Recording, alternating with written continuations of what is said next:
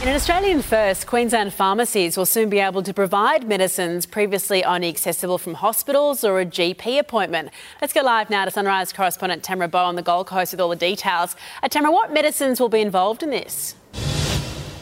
Well, Eddie, it's a long list of medicines that are used to treat common health conditions, and when this kicks in, it'll mean for those needing them no more wait times at your G P. You'll simply be able to pop in and pick them up straight away from your pharmacist. But pharmacists across the board will need to undergo some pretty rigorous training first so that they can prescribe things like the contraceptive pill, treatments for asthma, for a runny nose, as well as for a cough. Uh, and there'll also be heart disease management conditions there as well that will be able to be treated by your pharmacist. But look, this is an Australia first. It will be rolled out and piloted here in the Sunshine State first, with the Pharmacy Guild calling for it to be adopted by all state governments Australia-wide. This is aimed at reducing wait times at the G P, as well as stopping those unnecessary trips to the hospital. Uh, Eddie, the Pharmacy Guild says if it's implemented, it'd stop hospital stays by anywhere up to three hundred forty-six thousand days a year, and that is something that is so desperately needed for our health system here in Queensland.